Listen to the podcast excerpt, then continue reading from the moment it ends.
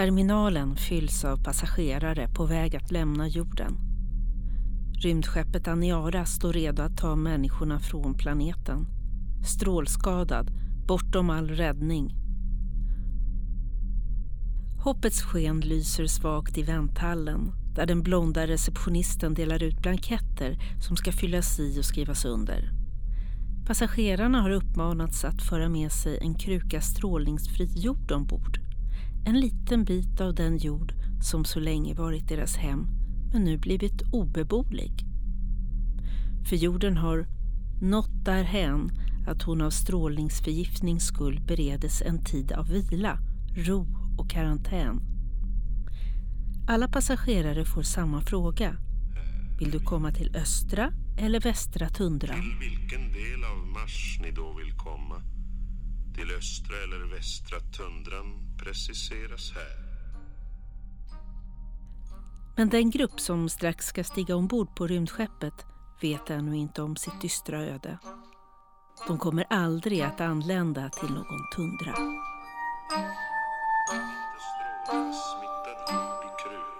Ska föras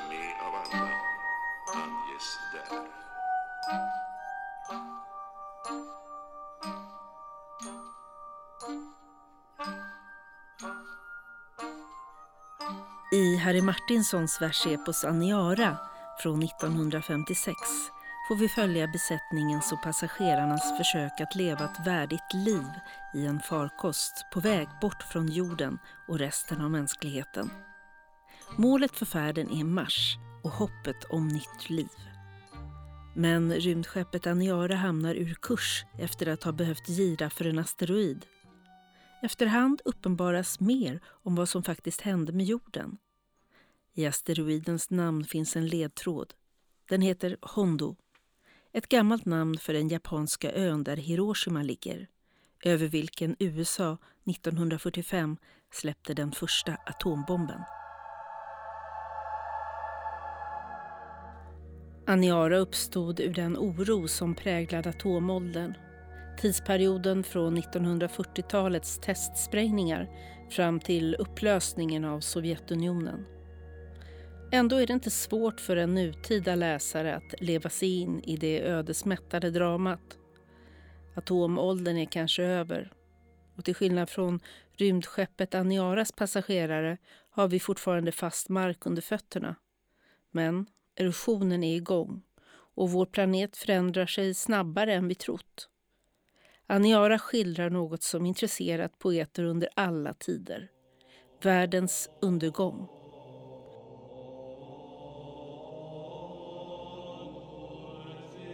Även om Aniara präglats av sin tids katastroftankar har dikteposet många saker gemensamt med undergångsskildringar genom litteraturhistorien.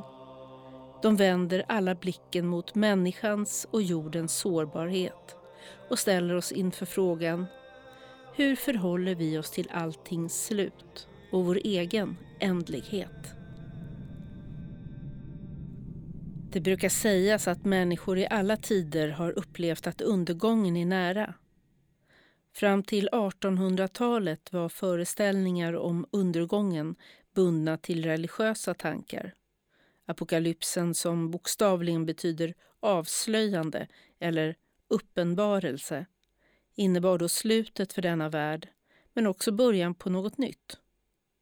I den judisk-kristna mytologin rör det sig om en domedag då de rättrogna skiljs från kättarna och en ny jord ersätter den gamla. Den nordiska mytologins vision om världens slut, Ragnarök, gestaltas på ett liknande sätt i Völvans spådom. Upp ser hon komma för andra gången, jorden ur havet, ljuvligt grön, heter det mot slutet av den profetiska dikten. På denna nya jord ska skuldlösa människor bo och leva samman i evig lycka. Apokalypsen är alltså traditionellt sett början på något nytt, något bättre, om än endast för de utvalda. Men under 1800-talet händer någonting. Plötsligt utlovar apokalypsen inte längre en tröst för de skuldlösa utan slutet på allt. I den romantiska litteraturen uppkommer en ny undergångsvision. Nu orsakas undergången inte av en gud och den leder inte nödvändigtvis till en ny och renad jord. Undergången bevittnas under romantiken ofta av en ensam människa, en litterär figur som populariserades genom Mary Shelleys roman Den sista människan från 1826. Frågan uppstår såklart vem den sista människan vänder sig till i sin berättelse. Men detta var en figur som erbjöd romantikerna en position varifrån en värld utan människor kunde gestaltas i all sin kuslighet. Sedan romantiken har undergången varit ett minst sagt populärt tema i kulturen. I målningar, romaner, dikter och filmer har vi kunnat se jorden gå under, om och om igen. Men poesin har av tradition en särskild relation till profetian och därmed även till visioner om undergången.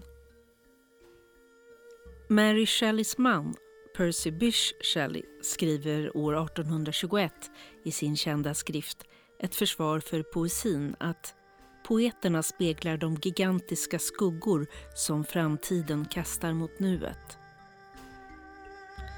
Poeten Lord Byron, vän till paret Shelley, var redan under sin levnad känd för sin visionära och samhällskritiska diktning. Sommaren 1816 skrev han dikten Darkness, mörkret. Här får romantikens vision om en sekulär apokalyps ett särskilt svart uttryck. Jag drömde, men det var ej allt en dröm. Den klara sol var släckt och stjärnorna vägvilla utan strålar irrade.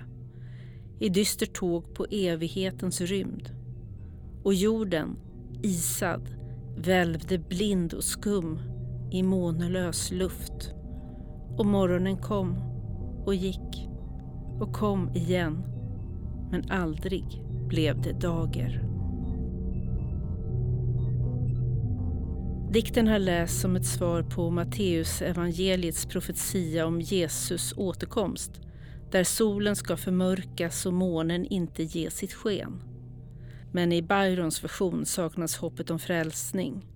Den enda varelse som behåller sin lojalitet är en hund som försvarar sin herre tills den själv stupar. I början av 1980-talet citerades några rader ur dikten av en brittisk partiledare som en varning om vad som kunde hända om en kärnvapennedrustning inte kom till stånd. Och tom stod världen efter all dess magi och härlighet en lumpen massa vorden. Där inga årets skiften, ingen ört, ej träd, ej människor, ej liv fanns till. Byrons dikt kunde för 1980-talets läsare klinga kusligt likt den hypotes om atomvintern som forskare varnade för.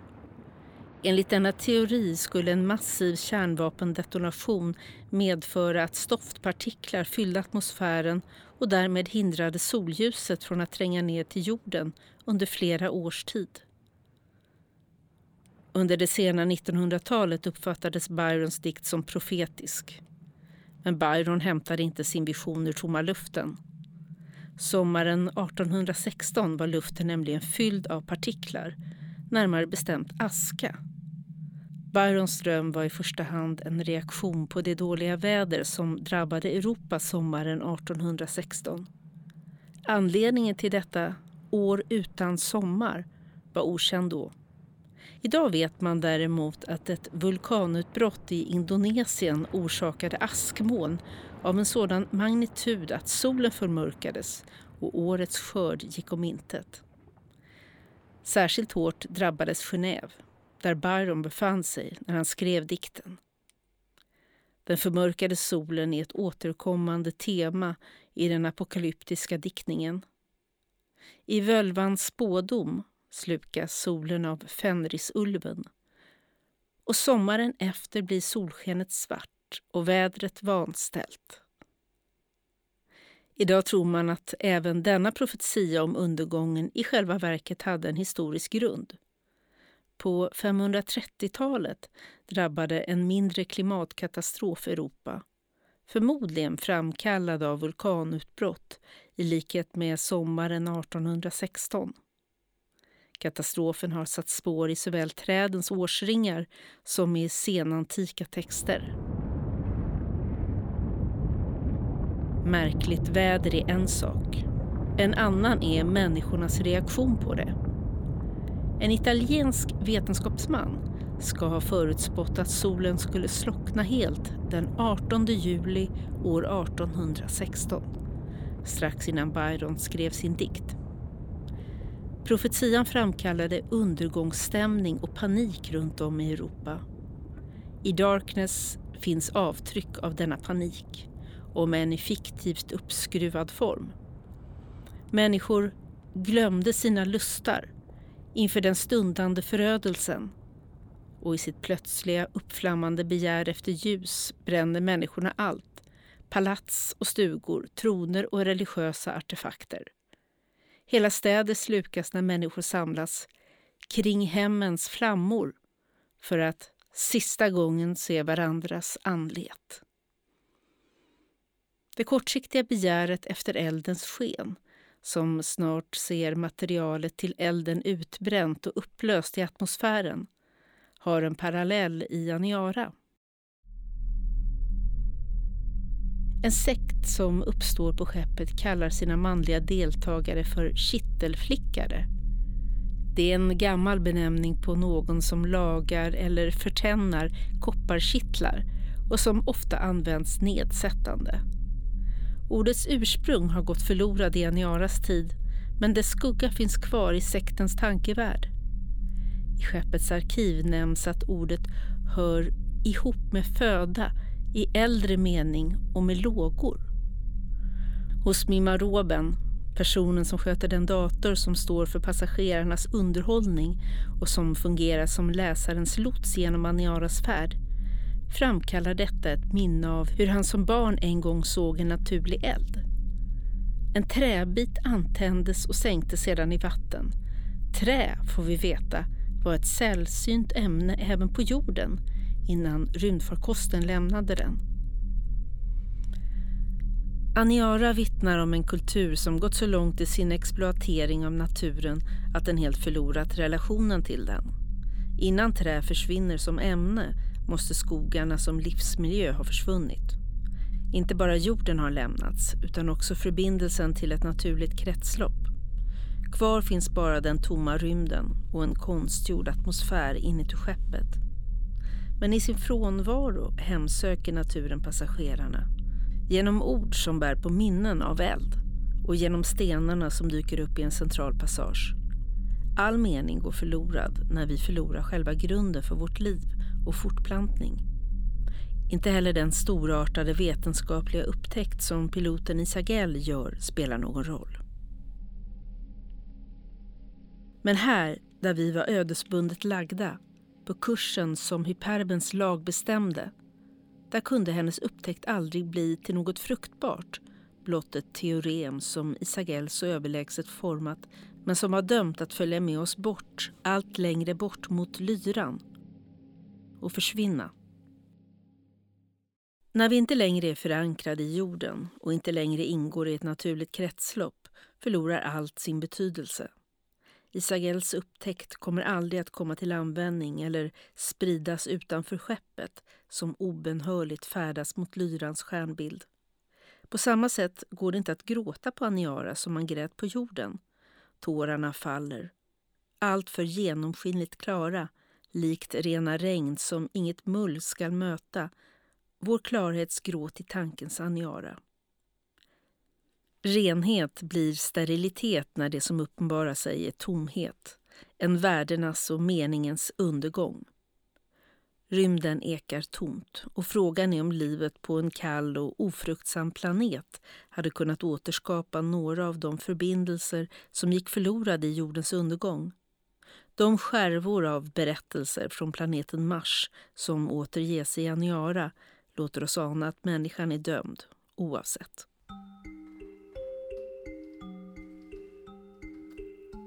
Att ett nedkylt klimat och en värld utan människor intresserade romantikerna har flera orsaker.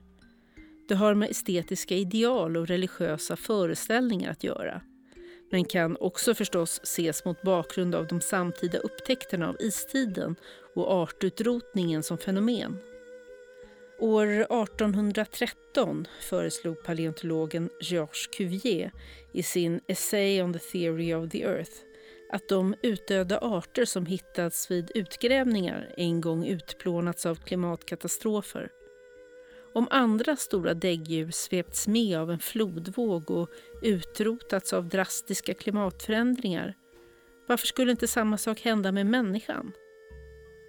Idag är vetskapen om artutrotningen så utbredd att det kan vara svårt att föreställa sig upptäckten av fenomenet. Romantikerna tvingades hantera den nya insikten om att arter kan uppstå och dö ut. Idag brottas vi med vetskapen om att vi lever i det sjätte massutdöendet.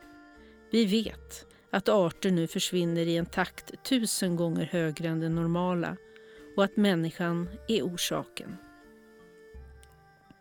I början av 1980-talet skriver den danska poeten Inger Christensen Mer finns inte att säga. Vi mördar, mer än vi tror, mer än vi vet, mer än vi känner. Hon sätter här fingret på det som pågår i bakgrunden medan vi lever våra liv trots att det sjätte massutdöendet inte var ett begrepp vid denna tidpunkt.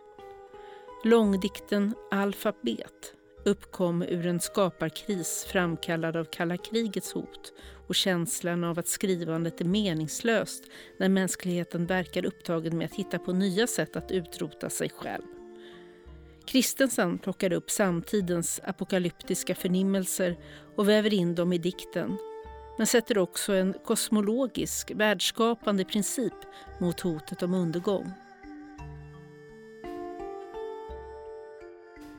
ABC-krigföring är, som Kristensen skriver på ett ställe, en ursprungligen amerikansk men nu global och allmänt fruktad samlingsbeteckning för atomkrigföring, biologisk och kemisk krigföring. Så ser visionen om undergången ut i atomeran.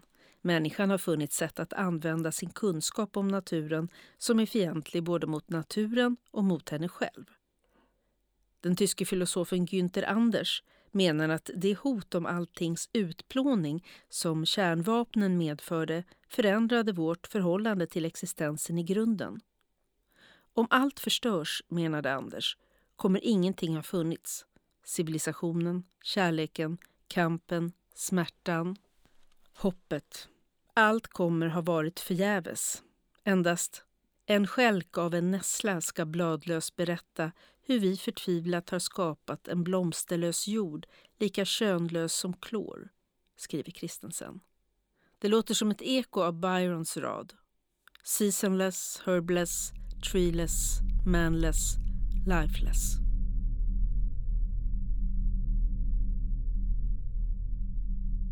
I Aniara försöker man göra något åt ödeläggelsen genom att ge jorden en tid av, som det står, vila, ro och karantän. Men det verkar inte hjälpa. En bit på färden stiger plötsligt en röst ur en sten och vittnar om hur den vackra staden Dorisburg har sprängts av fototurben, Martinsons påhittade ord för kärnvapen. I Aniara kallas jorden Doris, en personifiering av det saknade hemmet och Dorisburg blir då den stora världsstaden.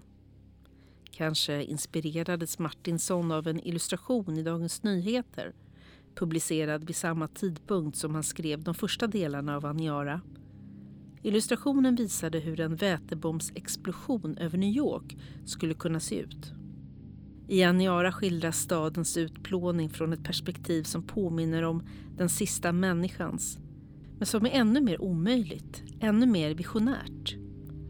Rösterna skildrar sprängningen inifrån, från en som var där när staden förintades.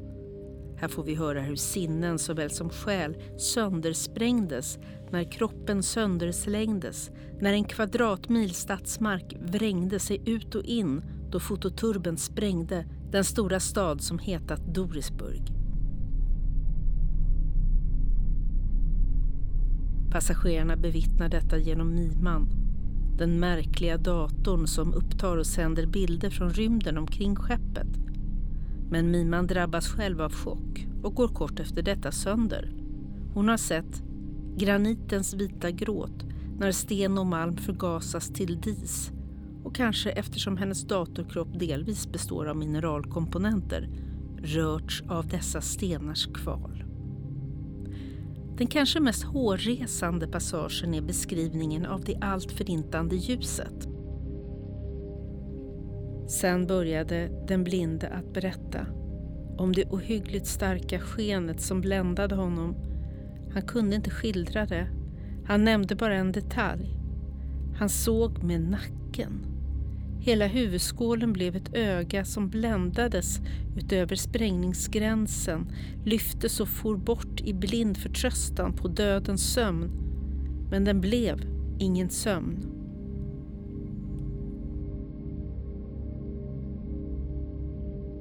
Om ljus brukar förknippas med något gott i motsättning till det mörker som till och med namngett Byrons dikt förändrades ordets konnotationer efter sprängningarna över Hiroshima och Nagasaki.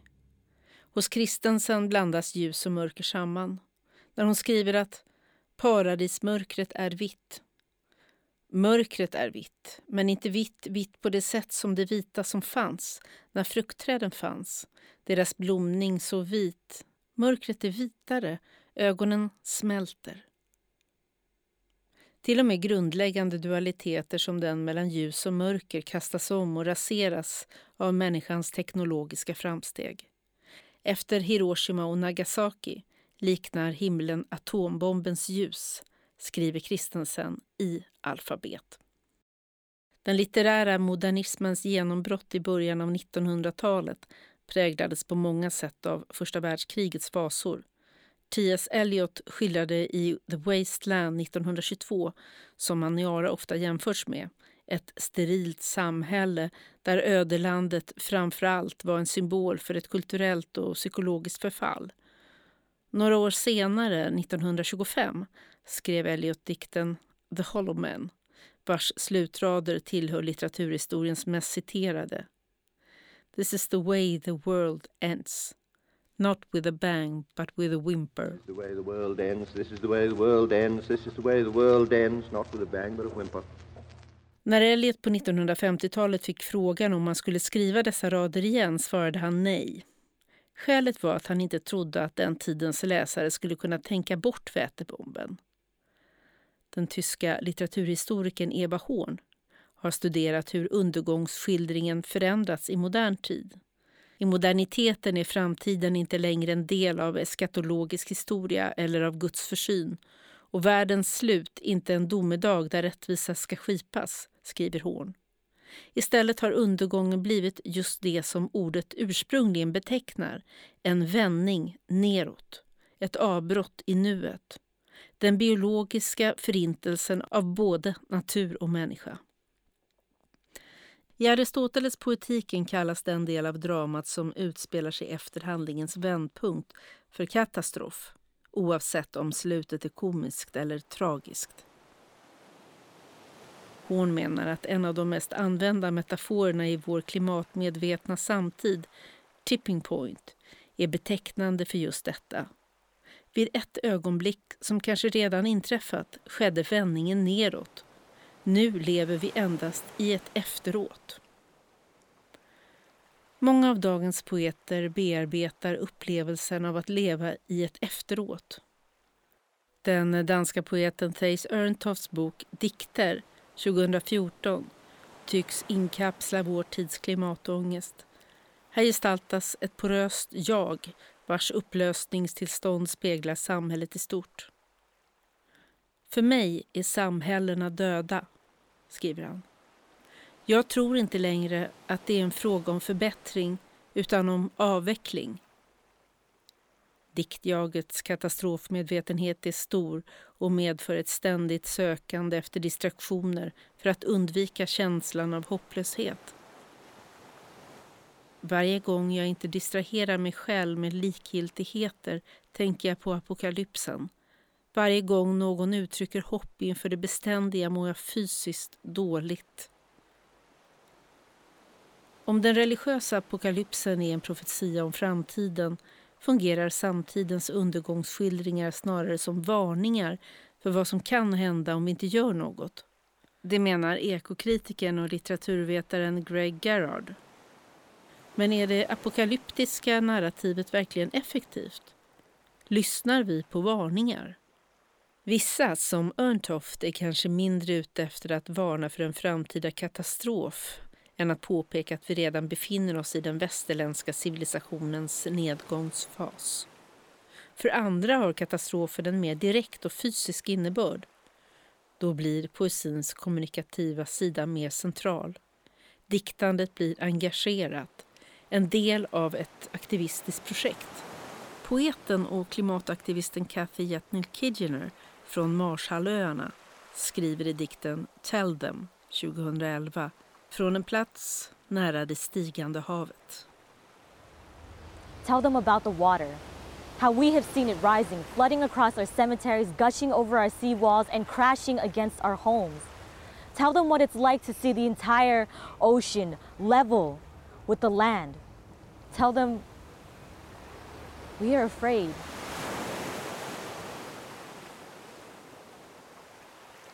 Öns nära förestående undergång, dess sjunkande ner i havet, kan visserligen fungera som en bild för den globala klimatkrisen men utgör också ett omedelbart hot för diktens vi. Eva Horn menar att den i populärkulturen såväl som i skönlitteraturen så frekvent förekommande katastrofen hänger ihop med en förvånande brist på individuell eller kollektiv aktivism. Det verkar finnas en speciell njutning i att passivt betrakta civilisationens undergång, skriver hon. Särskilt i de berättelser där hjältarna trots allt överlever invaggas läsaren eller betraktaren i en bekväm, passiv position. Jaget i Örntofts dikter gestaltar på sätt och vis detta passiviserade tillstånd. Hos Jetnil Kidgener däremot finns varken ett passivt jag eller apokalyptiska framtidsvisioner.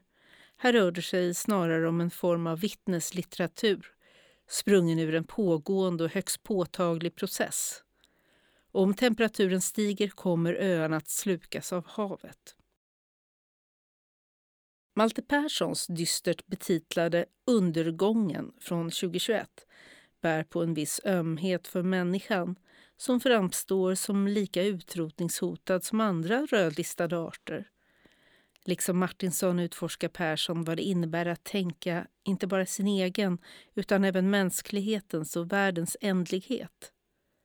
Den hisnande dikten Världen allt mer hastigt bakåtspolad börjar i nuet men låter världen som läsaren känner den glida allt längre bort. Från de inledande raderna Låt 2020 års rubriker försvinna in i journalisternas fingrar när det globala bandet hastigt backar färdas vi baklänges genom människans historia in i det förhistoriska och slutar till sist i den stora urknallen där hadroner klyvs i Kvarkars vilda ungdom. Effekten är dock allt annat än bedövande. Tvärtom synliggörs allt det som spelar roll.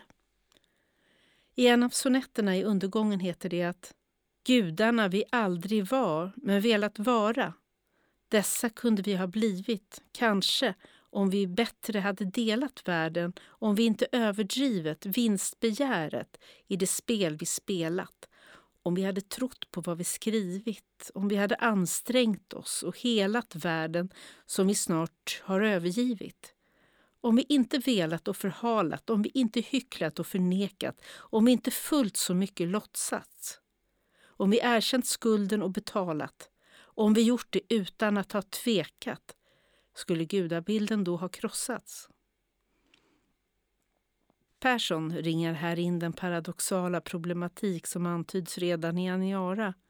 Att människan vunnit sin mångtusenåriga kamp mot naturen men att vinsten visade sig vara en förlust. Vi ville bli gudar, men inte med gudars ansvar. Nu skyller vi på oförutsedda konsekvenser och fortsätter med business as usual, att saker bara fortsätter är katastrofen, skrev filosofen Walter Benjamin redan på 1930-talet apropå framåtskridandet som begrepp. Katastrofen är inte det som ska komma utan det som redan är. Människan är nu samtidigt förövare, offer och observatör i förhållande till undergången, även om dessa roller är ojämnt fördelade. De som bidrar mest till utsläppen är också de som är mest skyddade från konsekvenserna. Samtidigt drabbas vi av katastrofmedvetenhetens passiviserande svårmod som ibland glider över i njutning och drar en lättnadens suck över att allt håller på att ta slut. Och i en tid då världens rikaste anstränger sig för att ta sig ut i rymden och kolonisera andra planeter Mars står som vanligt först på tur vore det kanske bra att lägga Martinsons rader på minnet. Det finns skydd mot nästan allt som är. Mot eld och skador genom storm och köld. Ja, räkna upp vad slag som tänkas kan. Men det finns inget skydd mot människan. Människan med stort M.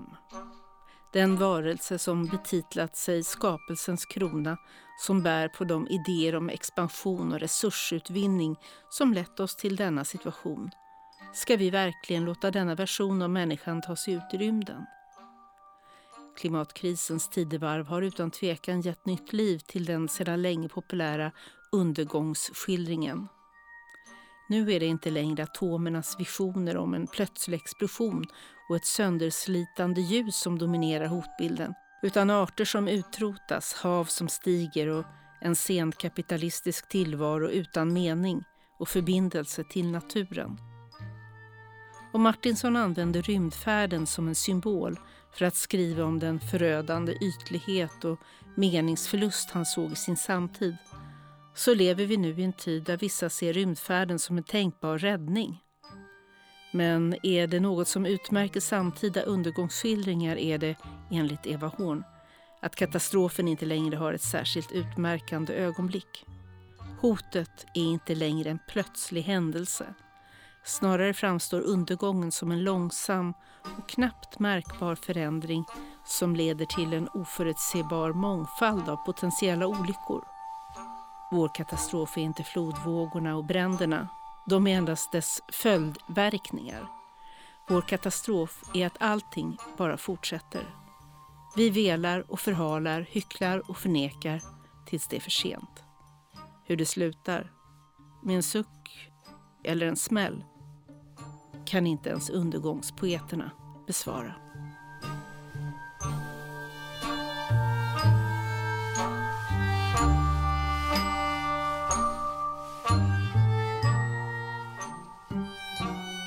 Du har lyssnat på Anekdot Essä, en del av bildningsmagasinet Anekdot. Redaktör Hedvig Hernsten, musik Oskar Schönning, regi Lars Indibeto, producent Magnus Bremmer.